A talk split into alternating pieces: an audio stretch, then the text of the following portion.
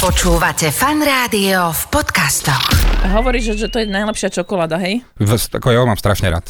Tak ja si dám a ty povedz, kedy má Polemic koncert z najbližšie. No, najbližšie hráme, vlastne začíname teraz takú živú sezónu. Už sme začali v Prahe. Ňam. Dobre? Mhm. Juraj Kocher je hudobný promotér a hudbe sa venuje už asi 20 rokov od skončenia gymnázia. Manažuje skupinu Polemic, stará sa o booking českej skupiny Divokej Bill a organizuje koncerty zahraničných hviezd. Za sebou ich má viac ako 300. Počas pandémie sa z neho stal aj čokolatier, ktorý ručne vyrába čokoládové bombóny. Príbehov ľudí, ktorí počas lockdownov a núdzových stavov nemohli vykonávať svoju prácu a museli sa preorientovať, preškoliť a realizovať v inej oblasti, by som určite s vašou pomocou našla mnoho a ten Jurajov je jeden z nich. Na začiatku pritom bola záľuba, status na Facebooku, kto by chcel ručne robené čokoládové bombóny a čo je na tom najkrajšie, veľkú úlohu v tom zohralo aj priateľstvo. V najnovšom vydaní Slováci sú prima, ktoré práve teraz počúvate vo Fanrádio podcastoch s Jurajom Kocherom. A ja som Káva.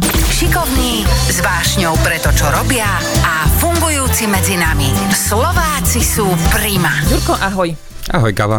Veľmi sa teším na tento rozhovor, lebo musím ti povedať, že toto je životná cesta, aká sa každý deň nevidí. A sledovala som to v priamom prenose, dúfam, že teda od začiatku asi. To, že ty si sa vydal cestou robenia handmade bombónov a čokolády a takýchto vecí, za to jednoznačne môže pandémia. Jednoznačne, definitívne, určite. Tak teraz poďme k tomu, že začala sa pandémia, vám zrušili koncerty. Ty si začal po pár týždňoch, myslím, pracovať v takej bratislavskej cukrárni, francúzskej. Áno, pandémia, myslím, že bol vyhlásený ten stav, že sa to všetko zatváralo, myslím, že okolo 11. mára. Ja si to presne pamätám inak, lebo na moje narodeniny to takmer bolo, pár dní predtým to bolo, takže bolo to v strede marca. Áno, v strede marca. Vieš, že bol pondelok, ja som ešte sedel normálne za kompom, my sme mali rozbehnutú tú s Polemikom šnúru z Medial Banana, mali sme za sebou prvé 4 koncerty, pred nami boli vypredané koncerty v Bratislave. Potom sme mali ísť ďalšie destinácie spolu. Sedel som doma, že to bolo po obede a zrazu mi to vyskočilo proste na obrazovke, že teda, neviem, či to bol že výnimočný stav, alebo ako sa to presne nazvalo. Núdzový stav, také niečo, hej. A vtedy som pochopil, že toto je asi to je fakt naozaj. My sme tým pádom prišli o veľmi veľa hraní. No a ako sa stalo teda, keď sa teda zrušili koncerty a tým pádom si prišiel o prácu, že ty si sa začal venovať ručne robeným pralinkám? 7-8 rokov dozadu. Barborka, ktorú sme spomínali. Barborka, ktorá vlastne tú cukráreň v Bratislave a študovala, myslím, že vo Francúzsku. Áno, nás študovala Ferrandy. Hej, príslovne, že aj čokoládu a tak ďalej. Na jednu z najprestížnejších škôl. Tak ako to už tak býva relatívne často, keďže máme pekné ženy tu na Slovensku, tak sa pochopiteľne do nej zahradil jeden pekný Francúz a vlastne došli sem oni spolu na Slovensko, s tým, že vlastne chcú robiť spolu. On je teda famózny cukrár, úplne, že naozaj špičkový, ktorý mal ponuky ísť robiť do michelinských reštaurácií a tak ďalej, ale proste jedno láska, to je jedna vec, druhá vec, že chcel sa on sám realizovať v tom, čo vie. Takže oni keď sem prišli, tak vlastne cez Barborku, cez jeho partnerku, že sa asi na druhý alebo na tretí deň spoznali, došli k nám na chalupu. A bolo to také, že keď išiel oproti, tak ako sme sa tak pozerali a keď niekoho poznáš celý život, len si ho nestretol. Vážne, toto sa ti stalo? Hej. Ja som povedal, že čo robím ja, s tým, že ako ja veľmi rád aj varím, aj pečiem, niektorým kamošom som dokonca na svadby piekol a tak ďalej. Ja som ešte vlastne potom začal toho Yoanna, toho Francúza, ja som ho začal brávať na koncerty. Aha. Lebo mal veľmi rád muziku a som ho zobral proste na veľké festivály, na veľké pódia, aby to celé videl a tak ďalej, on bol uvelečený a že mi za to strašne ďakoval, áno, že som ako ukázal moju robotu. Do backstageu, tak. To je vzrušujúce. A jemu som povedal, že však rád mi ukážeš ty tvoju robotu a on sa vždy nasmial, že jasné, že kedykoľvek budeš potrebovať. No a došla pandémia, bol som doma asi 2-3 mesiace a viem, že v máji som mu tak napísal, že vieš čo, už mám všetko porobené, už akože fakt není čo, všetko je poprekladané. Čo si mi hovoril ty, že raz mi ukážeš tvoju robotu, že či by som mohol prísť a on že dojdi, a on že kedy, on že zajtra ráno, že o 6:00 dojdi. Tak som došiel a ja som myslel, že budem, neviem, pomáhať s rozvozom alebo baliť koláče alebo tak, on mi dal hneď ma obekol do Rondónu, dal ma do kuchyne a to bolo mojich najrýchlejších 12 hodín v živote asi. To bolo, že čak a bolo 5 hodín po obede. Takže ty si nemal predtým ani žiaden kurz, ani nič, ty si sa proste akože... No, mal som domácu prax, veľa domácej praxe by som povedal. Rád peč, ale áno. Ja rád tam pečiem, vieš, ale toto je, no, potom sa bavili a on hovorí, že celkom ti to akože ide, že nie to vôbec akože márne. Tak potom som zavolal ešte v júni, že či ešte nemôžem dať deň, a on, že kokos, jasné, že dojdi, že potrebujeme pomoc. A potom v júli, už sme akurát začali hrať s Polemikom, to bolo v polke júla, sme vtedy mali tuším prvé koncerty, ale už nevideli na konci júla, že tá krivka ide znova hore tých nakazených, že tým pádom sme vedeli, že tá jeseň zase nebude z toho nič. Tak som mu ešte koncom júla povedal, že asi nebudeme od septembra nejako, že do čoho pichnúť, tak on, že nastupuješ 2. septembra, tak som nastúpil 2. septembra, bol som tam 4 mesiace a robili sme vlastne v trojici. Dobre, to znamená, že teda mal si tú prax u cukrárni, u skvelého francúzského, takmer Michelinového cukrára, ak mu takto môžem hovoriť. Kľudne. Že teda to odmietol. A ako si sa potom dostal k tomu a od tej praxe, že si sa začal venovať ručne robeným bombónom? Nebolo nejako peňazí na rozdávanie a tak som nevedel, že vždy ja som kupoval kamošom darčeky, proste jedno s druhým, tak som, že čo teda s tým celým, čo s tým vymysleť, hovorím, tak som si povedal, že skúsim vyrobiť pralinky. Tak som skúsil vyrobiť pralinky, že pre rodinu a pre kamošov a zrazu sa to celé zvrhlo. Začali volať proste aj z rodiny, že či nevyrobím ešte, že oni idú na návštevu a tam má niekto narodeniny a tak ďalej a tak ďalej. A ja som potom zo srandy spravil iba takých prvých nejakých 15 alebo 16 takých malých kvázi sáčkov, kde bolo, neviem, 20 bombónov a som teba vyhodil na Facebook zo srandy, že kto chcete, tomu to prinesem a čo mi dáte, to mi dáte. To sa rozchytalo asi za hodinu, to bolo preč. Potom niekto zavolal, že a na Valentína nebudeš robiť? A ja, že vyskúšať, tak to napísal, že kto by mal záujem, že na Valentína budem vyrábať znova a to sa, že toľko a toľko a vlastne sa to vypredalo za deň. Potom som zase zistil, že vlastne po Valentínovi je MDŽ a potom je Veľká noc a potom je Deň Matiek a tak som sa vlastne plynule rozbehol, čo bol vlastne, že úplne super, lebo som sa na to fakt mohol, že fokusovať a vyslovene som bol, že samouk. Dal som si aj nejaké akože školy, ktoré dajú sa dať online kurzy čokolatierské, takže to som si absolvoval. Takže ty si čokolatier, hej? Lebo keď sme išli vo výťahu, tak som ti hovorila, že mám trošičku bordel v tej terminológii, že či si čokolatier alebo pralinkár. A môže byť aj si myslím, hej? Ale akože zatiaľ nemám zatiaľ na to kvázi školu ešte, ale chystám sa, ale robím si inak už druhý rok si robím cukrárinu. Teraz budem končiť v júni. To je neveriteľné. Inak keď ťa tak počúvam, tak ja mám celý čas, mi beží v hlave, že American Success Story. No a potom, ako aby sme to dotiahli až do súčasnosti, my nerobíme čokoládu v lete, vlastne keď je teplo, robíme vlastne, minulý rok mi to vyšlo presne po ten tuším Deň Matiek je začiatkom mája, tak to budeme mať aj tento rok a potom budeme začínať až niekedy koncom októbra. Ale tak to máš úplne perfektne sezónne, áno. Lebo presne, v lete je najviac koncertov. Áno, a presne preto mi to tak strašne brutálne dobre sedí. Aha, rozumiem tomu. Ako laik sa ja si predstavím, že čokolatierstvo, že to je strašná mágia, že to je alchymia, že tam potrebuješ strašne veľa vedomostí z chémie. Áno. Z potravinárstva, z toho, že kakaové bôby odkiaľ sú najlepšie, ako to kombinovať. Toto chvála Bohu máme vyriešené tým, že som robil v tej francúzskej patisserii. Tam sme robili naozaj iba s brutálne najkvalitnejšími, veľmi drahými surovinami. Vyslovene, ak mandle, tak len zo Sevily, keď oriešky len z Piemontu, vanilku len z Tahiti a z Madagaskaru. Čokolády len od istej francúzskej obrovskej, takej veľmi známej firmy, ktorá robí fakt, že najluxusnejšiu čokoládu pre čokolatierov. Z toho tam pracujú aj oni. Takže ja už keď som robil tie svoje bombóny, ja už som pracoval s týmito surovinami. Čiže preto to asi bolo aj také dobré, si myslím. A veľa vecí je super v tom, že tým, že som teraz vlastne s Yoannom, máme spolu, kvázi založili sme si spoločnosť a venujeme sa len čokoláde my dvaja. On popri tom, ako hlavný šéf patissier, sa stará o cukráreň, o výrobu. Mňa na tom fascinuje to, že ty vždy predstavuješ nový dizajn praliniek. To je ako keby si, že auto nové predstavoval, vieš? Áno.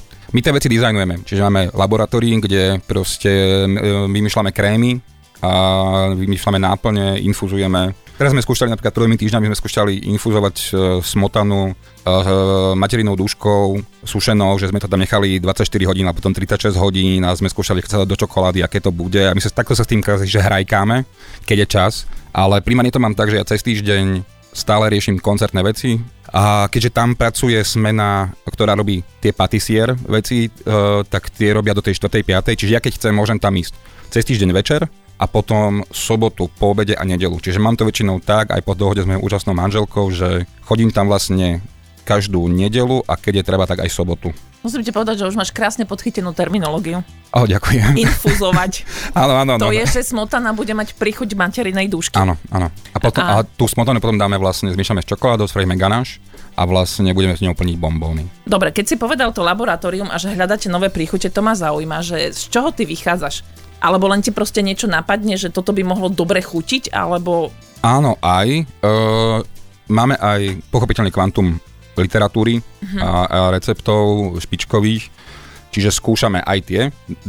Máme niektoré také, myslím, že tradičné plnky francúzske. Napríklad Barbat, to je plnka, do ktorej dávame takú mexickú fazulku tonka nastrúhanú a vanilku z Madagaskaru. A to je klasický vo Francúzsku známy krém, ktorý sa volá Barbat. Čiže napríklad máme aj takéto veci, ale ja keďže som to chcel trošku poslovenčiť, tak som teraz dotiahol, pred tými 2-3 týždňami som dotiahol medovku, materinu dušku, rakitník, rakitníkovú šťavu. My si tak poukladáme, ja som to pozrieme a sa pozriem, že tak čo s tým? Aróniu. Aróniu ešte nie, ale tá je tiež na pláne. Nemáš za čo. No, ďakujem. A chcem sa pohrať aj napríklad so slaninou, alebo s podobnými vecami, takými menej štandardnými. Ale vieš čo, musím ti povedať, že vždy, keď akože niekto povie slaninu, tak vždy to je najprv v prvom momente také, že čudné, ale vlastne slanina v kombinácii s niečím sladkým je jedna mega vec. No, treba to vedieť spraviť. Akože ja už som to jedol, skúsil som to, bolo to dobré, ja by som to chcel inak. Neboli tam kúsky, bolo to vlastne len môj pocit, neviem ako to bolo správené, ja som si ten bonbon iba kúpil a zjedol, ale keď som tým rozmýšľal, že ako to bolo správené, pravdepodobne je tá slanina normálne že upečená, grilovaná, je vysúšená a potom je v mlynčeku rozvrtená úplne na prach a to sa pridáva, aby to chytilo len taký jemný nádych. Typujem, že to asi oni robili takto. Hej, ale... Alebo keď nie, ja to budem robiť takto. Ale bude to asi kvalitnejšie, ako čipsy slaninové, ne? Asi áno, hej. Počuj, zaujímalo by ma, že keď si sa učil v tom procese s tou čokoládou a tak, ktorý proces bol pre teba najťažší na zvládnutie, že si sa musel pokúšať ho najviac? Lebo napríklad mne príde veľmi ťažké temperovanie čokolády, vieš, to áno. Je... Takže, áno. To je ono? To je ono. Temperovanie je... Hlavne keď som to mal ešte takých kvázi, keď som ja si to začínal, takže iba po domácky, najprv som bol doma, potom som si po mesiaci musel prenaňať kuchyňu v Senci, kde som vlastne chodil vyrábať, lebo už to bolo nezvládnutelné pri 2 deťoch, hlavne doma robiť s čokoládou, ktorý... No, místy, ale veď. To nie, to som už furt tam boli na mne zavesení, to sa nedalo, hlavne už sme to skladovali po celom byte, to bolo porozkladané, tie bombóny, bedničky a tak ďalej. Temperovať v domácich podmienkach také kvantum čokolády skončilo to u mňa po 3 mesiacoch tak, že mi odišlo rameno. Keď som robil, ja som si tam kľudne ťahal 14-16 hodín, z toho 10 hodín som temperoval. Vlastne tá čokoláda musí byť stále v pohybe. Rozotrieš tú čokoládu. Nie. Poviem ti, je to, každá čokoláda má tzv. Kryštalickú krivku, tie profesionálne, ktoré sa používajú na prácu v takýchto prevádzkach a ty vlastne každú čokoládu musíš si pozrieť tú kryštalickú linku, aká je, a vlastne musíš ju zohriať, potom schladiť a potom jemne zohriať. Väčšinou, horká čokoláda sa väčšinou zohrieva na 55 stupňov, schladí na 27,5, 28 a zohrie znova na 32 na pracovnú teplotu a toto musíš vedieť spraviť. To, čo si hovoríš ty s tým stolom, to si viem robiť teraz, lebo na to potrebuješ hrubý mramor, ktorý drží teplotu, ktorý je chladný. Aha, tak to preto to na tom mramor. Áno, a tam sa chladí tá čokoláda a vlastne ty máš ešte teplejšiu čokoládu máš vedľa v miske. Temperovanie je o kryštalizácii. Ty keď vlastne roztopíš čokoládu, ona sa rozpadne na 5 druhov kryštálov pri tých 55 stupňoch. Keď ju schladíš, tak sa zlúči na 2 a tým jemným oteplením ju dostaneš späť na ten, že má iba jeden druh kryštálov v sebe, ktorý tá čokoláda praskne, pukne, keď do nej kúsneš a tak ďalej. To je ono. To som zabudol ešte povedať vlastne, že ako som sa dostal až sem teraz, že minulý rok už sa koncerty rozbehli relatívne, že bolo to lepšie, aj to leto bolo lepšie, ale vlastne išli Vianoce a začali ma znova rodina začala volať a písať, že či budú bombóny a jedno s druhým a manželka mi povedala, že choď ešte do toho Senca, ak si to tam môžeš nejako prenajať jedno s druhým a výrob nejaké bombóny, že aspoň že pre rodinu a tak som išiel a som vyrobil asi 50 krabíc a bol som aj za Yoannom v tej cukrárni a som mu to priniesol a on keď sa na to pozrel, tak mi hovorí, že čo s tým chceš robiť? Hovorím, že nič, to som ti doniesol, ty to zjedz a to je celé. S tým niečo musíme robiť, že to nemôžeš nechať tak, že to je strašne dobré proste. Tak hovorím, že čo navrhuješ? Tak správame si firmu spolu na to. Tak sme si spravili firmu. Kúpili sme si prvý stroj, kúpili sme si temperovač, ktorý vlastne tú mechanickú robotu, ktorú by som ja musel miešať, trepať a tak ďalej. Áno, aby si už nezničil ráno. Takže máme temper. Nadizajnovali sme prvý 10 bombónov, to trvalo asi 3 týždne, teda 3 víkendy. A už 3 víkendy ste riešili iba to, ako ten bombón bude vyzerať? Aj čo bude v ňom. Aha, aj ako bude chutiť. A aké plnky, s akými čokoládami, lebo tam pracujem asi s 12 druhmi čokolády. 12? Ako to nie je len, že horká, mličná, biela a pardon, ešte poznám štvrtú ružová. Ešte je aj Dulcej, to je že blond čokoláda. To je aká? To je taká... Biela čokoláda, kde istá tá firma francúzska má patent na to, ja neviem ako to robia, ale vedia skaramelizovať mliečne cukry v tej bielej čokoláde, takže chytí taký blond nádych, potom ti tu vám ukážem. Ako... Wow. Ako chytí a tá je brutálna, tá je strašne dobrá. Teraz som veľmi rád, že došla Bahibe, čokoláda 46% z Dominikánskej republiky a z tej sme vyrábali vlastne aj jedný z tých dvoch vajíčok veľkonočných a to je podľa mňa najlepšia čokoláda asi na svete. Áno, lebo my sme vlastne zabudli povedať, že po tým MDŽ, či čo to bolo, prišla Veľká noc a zasa chceli niekto niečo. No. Ktorá krajina má najlepšiu čokoládu? Musím povedať, že Francúzi.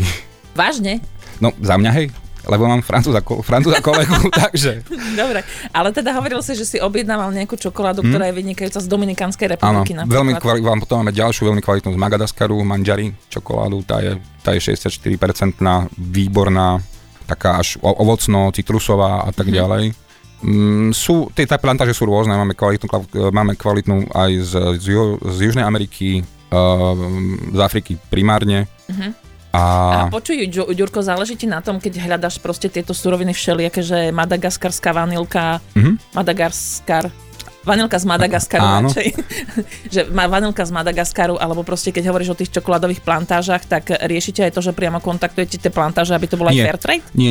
To je na to je tá francúzska firma. Tí to robia a oni to robia fair tradeovo, preto sú tie čokolády aj tak, akože sú naozaj veľmi, veľmi drahé. Niekoľkonásobne drahšie, jak hociaké, ktoré sa väčšinou používajú tu na Slovensku. A ty si to vieš dohľadať, iba si cez QR kód si to vieš na každej na tom balení si to ťukneš a rovno ťa to ponaviguje, že odkiaľ čo, od koho to je a tak ďalej a tak ďalej. Čo je najväčší nepriateľ čokolády? Slnko? Alebo existuje aj niečo iné? Teplo. No preto sa vlastne aj tie zodpovedné firmy nerobia s čokoládou v lete, lebo vlastne keď môžeš s ňou robiť, ale musíš do nej pridať palmový tuk napríklad, ktorý ti vlastne zdvihne tú teplotu topenia asi o 2-3 stupne, čo sa zdá, že je málo, ale je to dosť. 2-3 stupne sú, tá čokoláda sa väčšinou topí, povedzme mliečna biela okolo 26-27 stupňov, keď už to máš 30, už to je lepšie, lebo tam naozaj stačí ten jeden stupeň, strašne malinko, aby to sa to celé po toto. Rozumiem ti, ale napríklad ja sa ti musím priznať, že ja milujem poloroztopenú čokoládu. Však aj ja. Čo robíš preto, aby si nepriberal? Teraz som tam trošku pribral, lebo bolo toho naozaj veľa a bolo veľmi veľa roboty aj s Polemikom, aj s koncertami, čiže vlastne som fakt ťahal teraz asi 6-7 týždňov som ťahal vlastne každý deň, že som pracoval. Cez týždeň tie koncertné veci a vždycky potom piatok. Po obede som sa presúval do laboratórií a tam som bol do nedele, do noci. Je to veľmi náročná robota, je to veľmi ťažké miestami aj na psychiku, hlavne keď sa nedarí niektoré veci, lebo napríklad aj to temperovanie tej čokolády strašne závisí od, už keď sa robí v takýchto väčších množstvách, závisí aj od počasia napríklad. Či je, aká je vlhkosť, či prší, či sú veľké výkyvy. Teplo od počas dňa, čo bolo teraz napríklad. Mi sa stalo, že som začal robiť ráno, v sobotu a do nejakej 4.5. mi všetko fungovalo. Všetko bolo super, čokoláda krásne kryštalizovala, tvrdla, všetko to pekne išlo z tých foriem von a zrazu som spravil nejaký temper okolo 6.00 a už som videl, že to je zle. Tá čokoláda začala byť brutálne hustá, začala mi kryštalizovať priamo v tom stroji, čo nemôže. Tak potom musíš robiť také, že skúšobné kola a pohyb, jak máš tú teplotu, tých 55, 27, 32, tak musíš skúsiť, že či to je o tom, že tú spodnú teplotu dáš o postupňa menej, alebo postupňa viacej, alebo tú ďalšiu teplotu. Musíš to proste prestavovať a vždycky musí prejsť celý cyklus toho topenia a chladenia, aby si na konci videla, či je to čokoláda v poriadku. Teraz som to ešte nastavil potom ďalších 6 hodín. A dá sa v procese tá čokoláda aj tak pokaziť, že už to nezachrániš? Stalo sa mi to aj. Myslím, že to stalo, že si sa hovorí, že keď niečo dávaš do mikrovlnky, tak stoj pri tom. To je úplný základ a napríklad milo som nestal, no. tak som úplne spiekol bielu čokoládu na totálny smrad, ty kokos, takže som rovno išla do koša. Vieš, čo mne prihorelo? Robila som koláč podľa Nigely Lawson mandarinkový a tam musíš variť mandarinky 2 hodiny vo vode. Aha. Prihoreli mi mandarinky. Čo? No, akože stane sa. Ty sa ako pozeráš na túto svoju zmenu kariéry, ktorá sa ti stala v živote, že toto sa strašne ti vyhodilo? Strašne ma to baví zatiaľ. Keď tie veci vyklopíš z tých foriem a vidíš, aké to proste úplne naleštené, krásne, lesklé a aj to vonia a je to pekné, je to uspokojujúce. Najlepšia náplň, aká sa ti zatiaľ podarila? Že si povedal, že tak This is it. Filetin almond. Chcel som sa že chrumkavý bonbon, ktorý bude chrúmať normálne, akože celý. Tak sme zobrali jeden recept, ktorý existuje, ale my sme si ho upravili po svojom. A vlastne tam ide pečené palacinkové cesto, ktoré je upečené do chrumkava, mliečna čokoláda, potom tie sevilské mandle, horké, to sú také trošku iné. Tie sú opražené a odnadrtené. A ešte tuším trošku kakaového masla. A to je šajba. To je strašné. A potom je kokos, jeden krém, ktorý, na tomto sa tiež ten Yoann dosť často smie, tým, že ja nemám školu a nemám vzdelanie, tak mňa veľakrát napadnú dosť ako ulitlé veci, ktoré mi on hovorí, že toto nemôže fungovať, že to bude blbosť. Že toto keď spravíme tak, ako hovoríš, tak to bude tvrdé jak šúter ráno, že to bude nepožívateľné. A zvyčajne má pravdu, alebo? Ešte ani raz nemal pravdu. Vážne? On hovorí, že keby som to tak povedal slušne, také to anglické škaredé slovo na F, takže I, F, love your innocence. Že ty si úplne, že som nepoznačený nejakými učebnicami, lebo on je naučený, podľa toho, čo je on naučený, by to nemalo fungovať. Čiže tako som vymyslel napríklad jeden krém, ktorý sme dali do marakujového bonbóna. To je taká kopačka, že si dáš ten bonbón a ťa normálne prebere, lebo je, keby si kúsla do marakuje. Aj nám si doniesol bonbonieru. Ukáž mi ju, prosím ťa, lebo ja by som si chcela tak akože na ukážku, že síce to neochutnajú na rozdiel odo mňa, ale že aké príchute napríklad, že robíte. Takže... Otočíš z druhej strany a tam... Otočím. Táto červená gulička lesklá, to je čo? To je 70% čokoláda Guanaja a...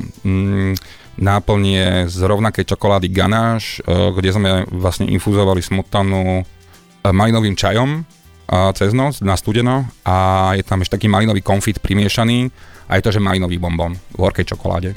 A táto skoro ako slzička. Áno, to je kakaový bôb, tak vyzerá. Aha, kakaový bôb a je takej oranžovo-červenej farby, má to také ombre. Áno, na to som veľmi píšil, na ten dizajn, to je tá marakuja. Potom je taký štvorček, zelený. Áno, to je pistáciový krém s bielou čokoládou a s drtenými pistáciami. A teraz taký ten klasický bonbon, kockovaný, trošičku... To je bretonský karamel. Aha. A vedľa niečo máš taký, to je tá blond čokoláda. Aha, to je taká tá karamelová farba. Áno, to je blond čokoláda a tam je, plnka je tiež tej čokolády dusej a plus tam je Baileys a karamel.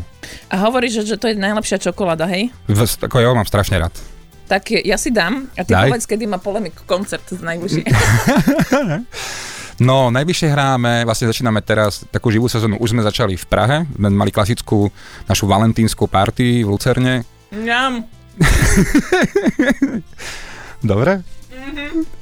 A, takže 23.4. Svätý Juraj Svätojurské hody a 34. potom hráme v Partizánskom a potom ten ďalší týždeň to bude celkom hardcore, lebo tam nás čakajú dva veľké majálesy v Brne a potom budeme headlinovať bratislavský majáles. Čo keď sa budeš musieť rozhodnúť, že či budeš robiť koncerty alebo cukriky?